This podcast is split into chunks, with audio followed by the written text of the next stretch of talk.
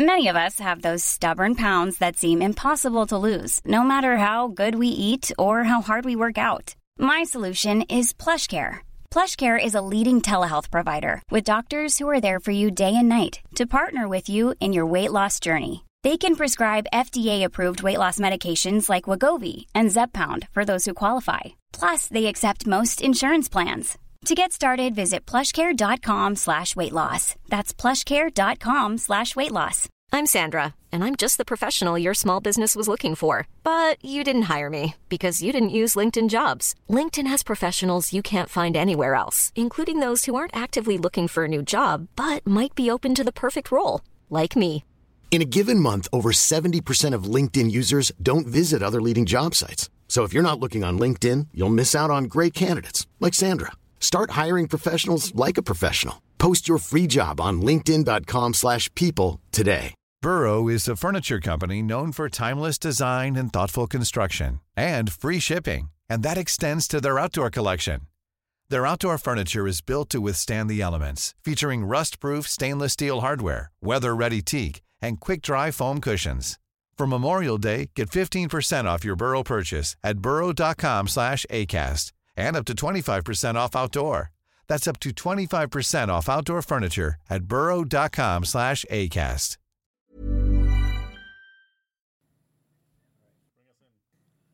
Join us for a journey as we go back to the great civilizations of the past. Who were the people? What were they like? How did they begin? And how did they end? Let's find out on this episode of Fan of History.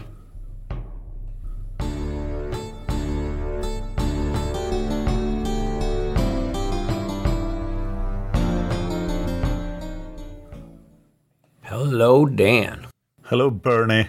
I'm still a little taken from the fall of Assyria Yes, in I our know. last episodes. I think we have another empire up and coming that'll keep us busy for a long time. A couple, actually, right? Uh, they sure will. Uh, we will also see that uh, Assyria is not quite dead yet. And I will actually make the argument that Assyria survives this decade. Uh, it's not a lot of Assyria, but something. All right. Well, you'll have to tell me about that. Well, this you've been great. You, Dan's been. Uh, we've been really doubling up on the research. So I'm actually going to learn some stuff that Dan's going to teach me. Hopefully. Yes. We have some uh, housekeeping to do. yeah, we got some notes from people. I appreciate it. It's great. I got one from here that says, "Hi, Bernie. I love the work you do together with Dan, and I have learned so much just by listening to your podcast, Fan of History." You don't happen to remember what episodes where you guys read out when Ashurbanipal is angry and describes how he destroys some city which he thinks has wronged him. I think it's Dan that pretends to be Ashurbanipal. I thought it was the Battle of Susa, and he was correct. That was the one, and it was in the 640s. And I responded. Oh, that's Which episode? uh, I don't recall at the very second, but it was one of them in the 640s. I guess it's 112. I would go with that. And also, that's from Linus from Sweden. Sorry. Yes, and the Swedish pronunciation is Linus. Linus. Yeah, good. I have to ask you something about Sweden. I read a thing. It said that um, in Sweden, people, like if you go to someone's, like if I came to your house in Sweden, I wouldn't be allowed to eat there. Only the family could eat. Is that true? oh. Uh, actually, at some point it probably was, but that was a long time ago. Huh. And Well- it seems to be part of uh, a social media campaign to like put Sweden in a bad light. So it's uh, interesting that it came up actually, and there's been a few other incidents with like old Swedish traditions that are brought into social media light as something that is happening now. Must So be. it seems to be a co- coordinated effort to talk crap about Sweden. Uh, it's probably Putin. Well, that's good. So if I ever do come to visit you, you'll let me eat at your house. Yes. Perfect. Because I don't want to starve. But you'll probably get surströmming. what would I get? Surströmming. Is that a type of food? That is a, a, a fish that Alright. you leave in the uh. ground until it gets really bad. and then you eat it and drink a lot of liquor with it. Do you like, do you eat that? Oh, yes. It's a, delicacy. a, a delicacy? Delicacy, yeah. Yes. It, but you said it gets really bad, but it doesn't taste really bad. Yeah, it's sort of a test of manliness. Can you eat this crap? and I it's uh, mostly in the north. So uh, when I was living in the north, my my ex wife came to me and said, "Oh no, they are forcing us to eat surströmming at this party. Uh, you must come with me and help me." So I was like, "I know how to do this, baby. I have done it before." So I like forcefully ate one piece of this, and then she tried it and said wow, this is quite good. And then she and a six year old girl oh ate all the rest. That's the best story. But it, it's uh, completely horrible. You can find a lot of YouTube videos with Swedish people forcing oh, Americans to wow. eat this. Oh, wow. Surströmming, sour herring, maybe in English. Yeah, I don't like sour things in general. I don't like herring. In, in Sweden, we have several words for herring. So, because there's a lot I of herring you. here. Ooh. Wow. I wonder how maybe you do a special episode on how that tradition got started. Yes, I uh, I'm actually uh, Brennan, our old host, might come over here soon, so I might force him to oh. do it. Oh, please do a video of that. That would be great. We'll put that on the YouTube channel. Amazing, amazing. Oh, we have another um, input here from uh, B Baker on YouTube. All right and he remarked on one of our YouTube videos, and I thought this was interesting, so uh, we're putting it here, and I told him we would. So B. Baker says, uh, quote, I'm a Cimmerian, and I know the history of my people. I'm also a trained historian. The word Cimmerian is from the patriarch name Gomer, as in Gomerian. The Cimmerians were the allied confederate group of Celto-Germanic tribes in the Caucasus. The Assyrians were a brutal, violent Semitic people uh, closely related to the Babylonians. The Cimmerians feared them and assisted the Babylonians and their allies in taking down Nineveh. The Cimmerians assisted in that war as mercenaries. The Cimmerians saw the constant churn and empire building going on to the south of them. They saw and feared the constant raw ambitions of the Persians, Hittites, Lydians, and Babylonians. As a result, it moved them to start to leave the Caucasus. Basically, the place was indefensible, no natural defenses. They could be overrun at any time. They pulled out of the Caucasus completely about 100 years after Herodotus wrote about them. The Cimmerians had always been a confederation of Germanic, Ashkenazim, and Celtic, Riptathians. The two cousin groups separated as they poured into Europe. At one time, the Celts, as Gauls, were by far the more numerous, as they had 50 millions of Gallic Celts at the time of Julius Caesar. However, he killed most of them using Germanic allies. He likely killed 10 million Gauls, a flourishing civilization, likely the most pleasant place in the world at the time. That was about 5% of the world's population at the time. It was centuries before Celtic numbers recovered. End quote. Uh, actually, the Cimmerians will be defeated and run out of the Middle East in our story in a couple of decades. Yeah. I disagree with the Caucasus being indefensible. There are pretty high mountains in the Caucasus. But uh, yeah, that was that. You had one more. I do. I, I, found this. I don't know. It was a couple months old, probably, but I thought it was because I love this guy. He's hysterical, Gary. You know, from the history of the Bible. He said one of the shows. He said a new bonus episode co authored with the exuberant Bernie Mayapolsky of the Fan of History podcast. I read a great article the other day, I forget where, about how many people find podcasts on ancient history not merely educational, but comforting, sending them to long gone words. Listening to Fan of History is like having your great aunt bring over an inappropriately spicy falafel soup with sour cream on top while you are recovering from long COVID. It shouldn't work, but it does. Gary. I love him. Thank you, Gary. Okay, so your great aunt is coming over with an inappropriately spicy falafel soup with sour cream. That's fair. And you're recovering from long COVID. and it's great. Thank you. All right. I guess we'll get down to business pretty soon here, huh? You had a shout out as well, right? I do. Yeah, I'll shout you out now, too. This is a, a, a fan, Jason Saunders, is a good friend of a friend. Well, he's a son of my friend, so he's my friend. And um, he says he's a big fan. He listens to our episodes all the time. So thank you, Jason, and hello. Thank you, Jason. Woohoo! We are going to do this decade, the final one of the 7th century BC, uh, in this fashion. We'll start with China, go on to Greece, but Greece is starting to get hard to keep separated from the rest of the events.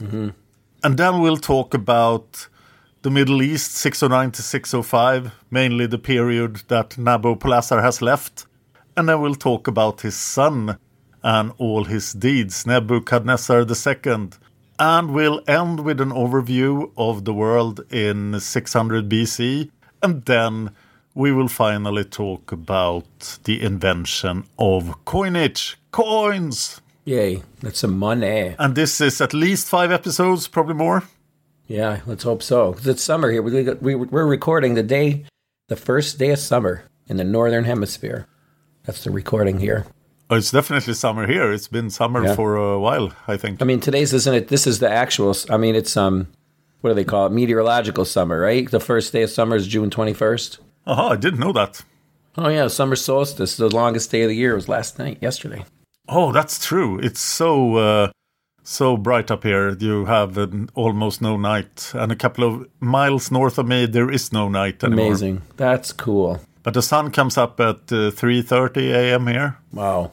and it's not dark before that. Wow. That's pretty cool. It's amazing. Yeah, someday I'd like to check that out too. But I am so far to the north. We are happy we have the Gulf Stream, but otherwise this place would be covered in ice still. Ah, well, let's keep that Gulf Stream going because if we get climate change, we may lose it. That would suck. yeah, big time. We'll have to all move to Big- live with Gary, Australia. Let's go to ancient China, the place to be. Yeah, I have a few things here. Yep, on ancient China. We have these names, man. I'm just going to do my best too, but they're kind of. So, anyway, 607 BC, we have the death of King Kwang, not King Kong, King Kwang of the Zhou dynasty. So, his personal name was Ji Ban. He was the 20th king of the Chinese, the Zhou dynasty, and the 8th of the Eastern Zhou. And his father was King Qing of Zhou. So he was he was the one who basically all he did was uh, bury his brother or his father. I'm sorry, that was Oh, his, yes. that was his main goal, his main achievements. The last time we talked about him, he was succeeded by his brother King Ding.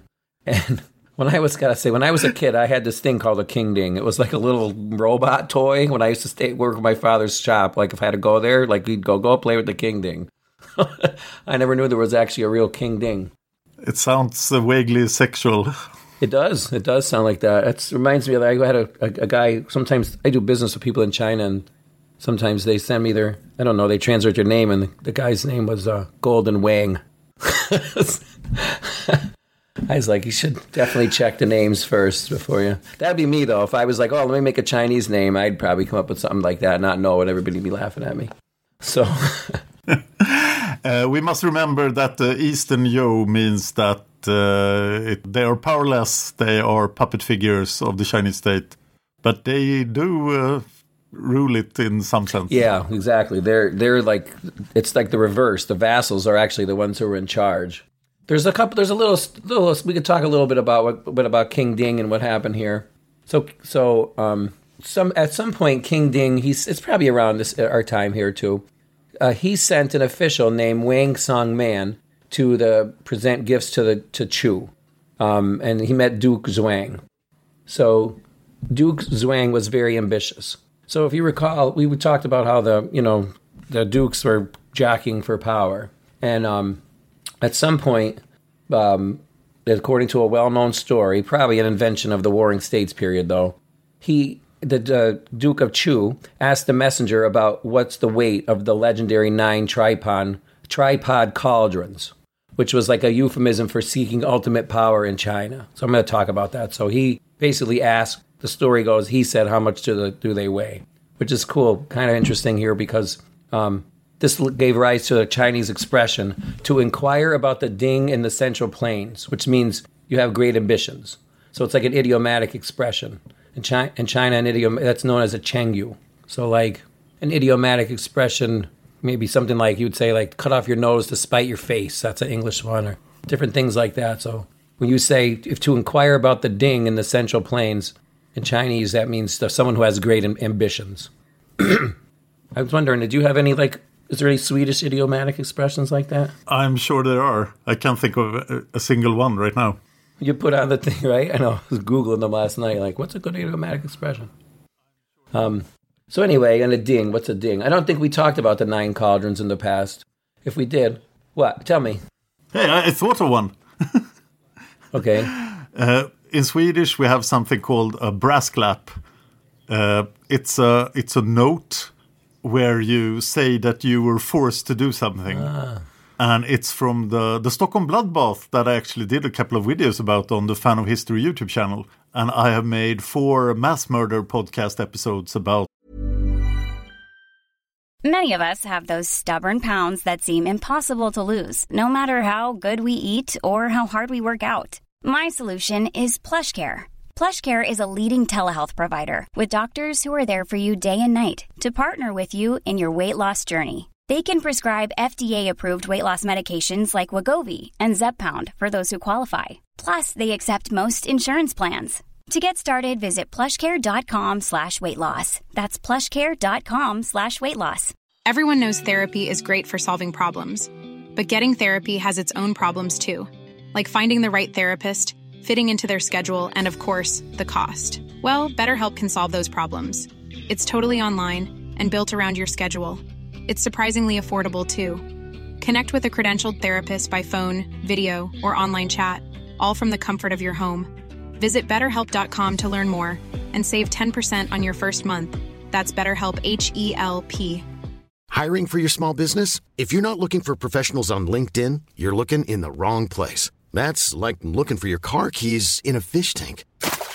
LinkedIn helps you hire professionals you can't find anywhere else, even those who aren't actively searching for a new job but might be open to the perfect role. In a given month, over 70% of LinkedIn users don't even visit other leading job sites. So start looking in the right place. With LinkedIn, you can hire professionals like a professional. Post your free job on linkedin.com/people slash people today. the Stockholm bloodbath in my uh, Swedish mass murder podcast. So in the in the time before the bloodbath, it's a gigantic murder of a lot of uh, nobles, and there is um, all these nobles are killed because they rebelled against the king, uh, the Danish king, and they wrote a document saying how much they hated the Danish king. But this guy called Brask, who was a bishop, he put in an, a small paper in his seal where he said, "They forced me to do this."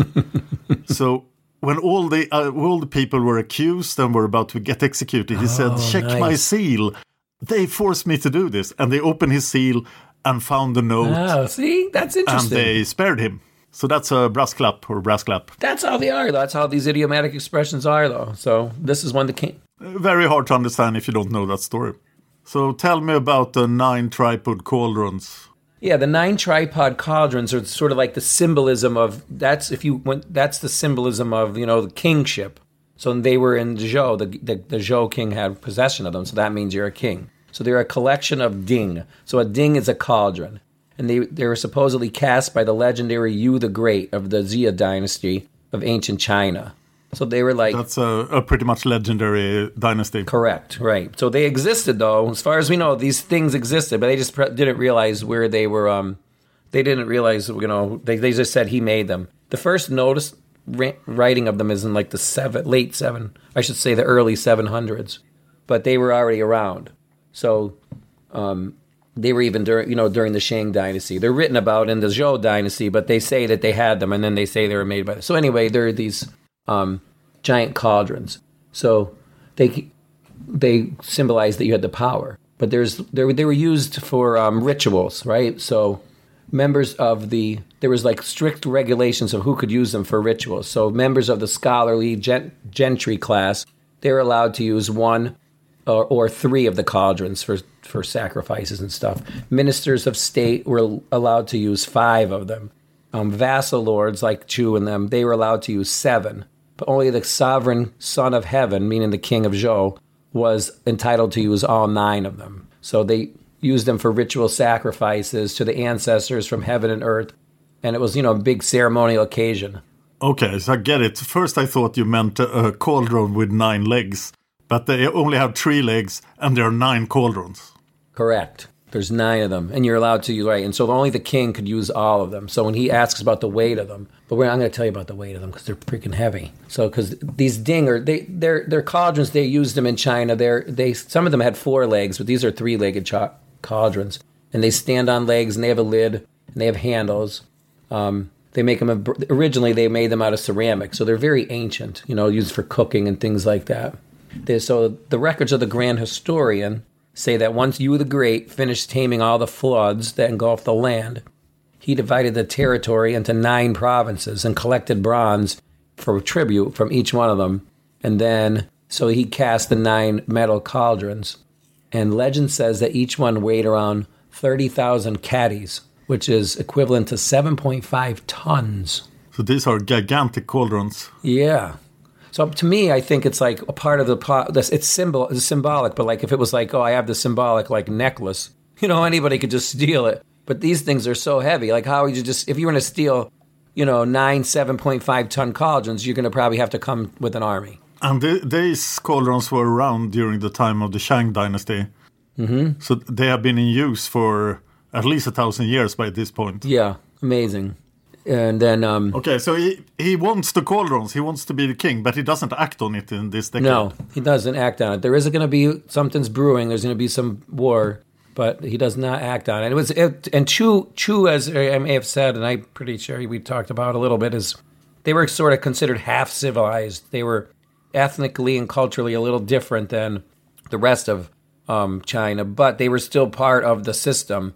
So you know, like their their prince could come and you know use seven of the cauldrons, but so it was very like you know sort of like being uppity to say what's the weight of the twelve cauldrons, you know, the nine cauldrons. So that's a bit of a cheeky attitude from his from his side. Exactly, exactly. So yeah, Chu's going to play an Chu has been playing an important part. Chu and Jin, and they're going to continue to play an important part for a long time. I think pretty much all the way up to the Warring States period when it you know boils down to just a few states. I mean, this this goes on for centuries. This you know this business in China until they completely unite. I bet it does. It certainly does. We might even get through it in this podcast at some point. I'm gonna throw in a little more about the Far East in this episode. Oh, awesome! Uh, I'm gonna talk about uh, Japan and Korea. Cool. It's mostly legendary stuff, of course, but this period is the reign of the legendary first emperor of Japan, Jimmu. Oh. Uh, so he, he's supposed to reign from 660 to 585 BC, which sort of is the first thing that uh, tells you that this is probably not true because in the year 585 he is 126 years old. Yeah. So good work, Jimmu. Yeah, Jimmu. Yeah, we. I think we talked. A little. Didn't he like? He like he's named when they're named an island Japan because it looked like a dragonfly. Oh, maybe maybe we mentioned him. I think we might have, but yeah, then there's like a ceremony in Japan to him, but he's old. He's he's getting old now. He's like a hundred. that raises the question: What is really going on in Japan in 600 BC? And the problem is that the earliest written record about people in Japan at all are from Chinese sources in 57 AD.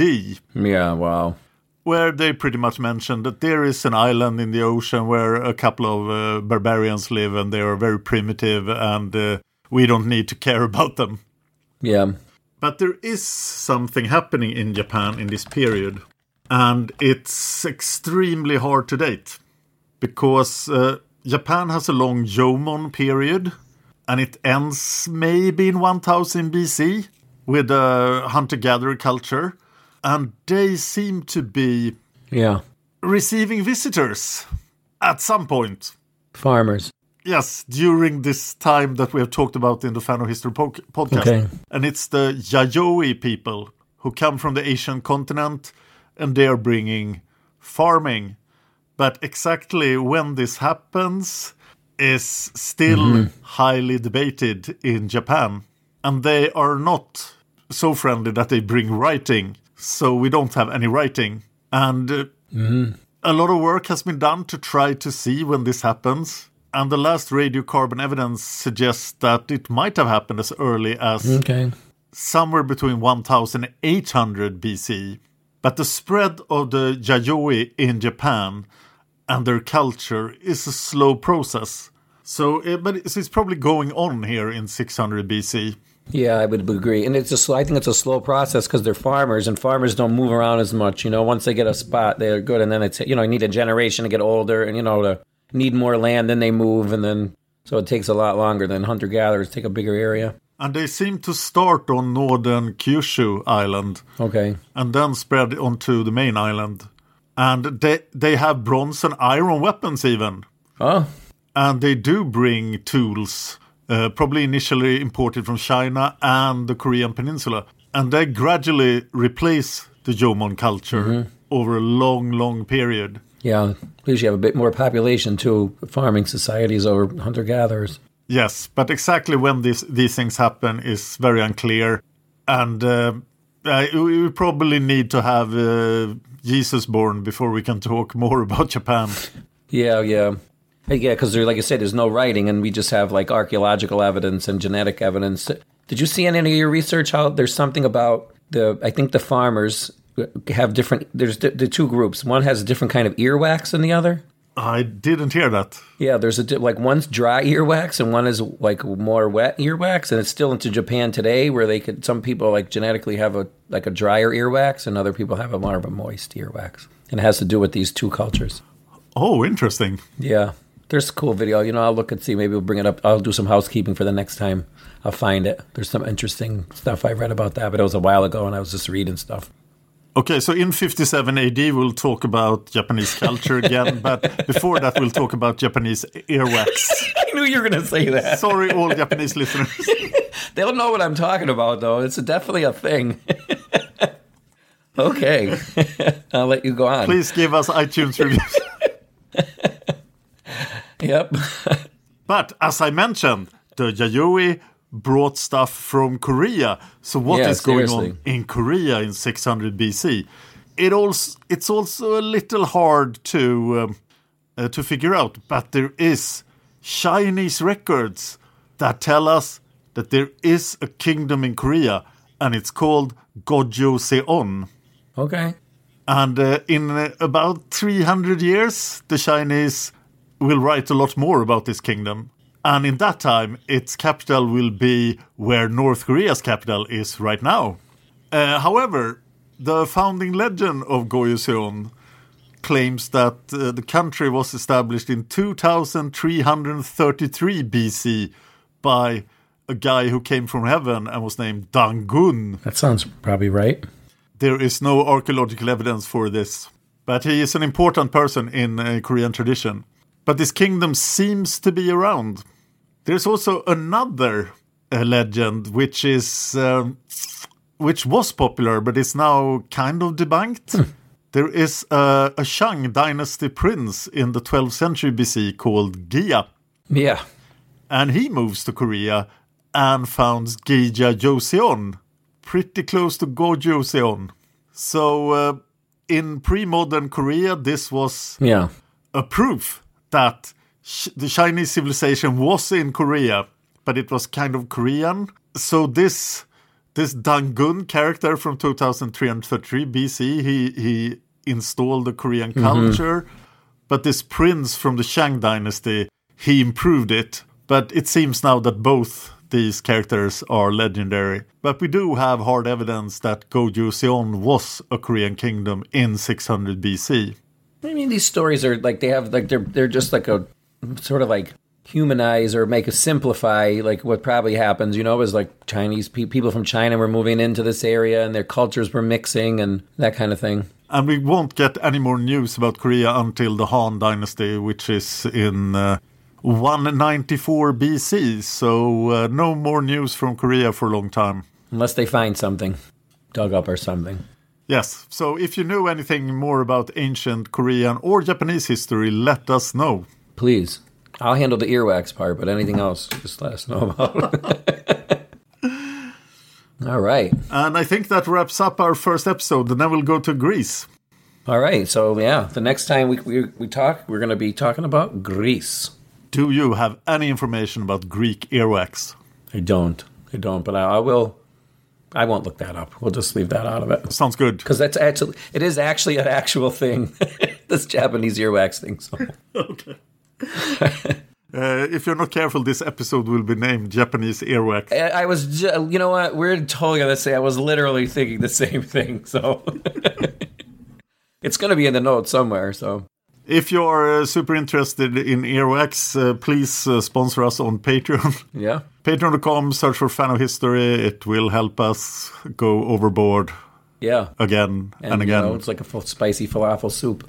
And we will uh, check our Facebook page out. I always post. Um, I post uh, different stories. Oh, and welcome to a lot of new Facebook fans. If you guys are listening, we we, we got a lot of new Facebook fans. Fans, so um, keep interacting. That's awesome. cool. Yeah. All right. So let's wrap it. We're gonna wrap this one up, and we'll be back next time in two weeks with Greece. Greece. And stuff is happening in Greece, Oh yeah, a lot of stuff is happening. They're they're moving around. as they always do. Yeah, they're busy. All right. We'll catch you next time. Cheers. Cheers. If you enjoyed this podcast, please consider supporting us on Patreon. Patreon.com slash fan of history. Just a dollar an episode would help us out. Thanks, and see you next time. When you need mealtime inspiration, it's worth shopping Kroger, where you'll find over 30,000 mouthwatering choices that excite your inner foodie. And no matter what tasty choice you make, you'll enjoy our everyday low prices, plus extra ways to save, like digital coupons worth over $600 each week. You can also save up to $1 off per gallon at the pump with fuel points. More savings and more inspiring flavors make shopping Kroger worth it every time. Kroger, fresh for everyone. Fuel restrictions apply.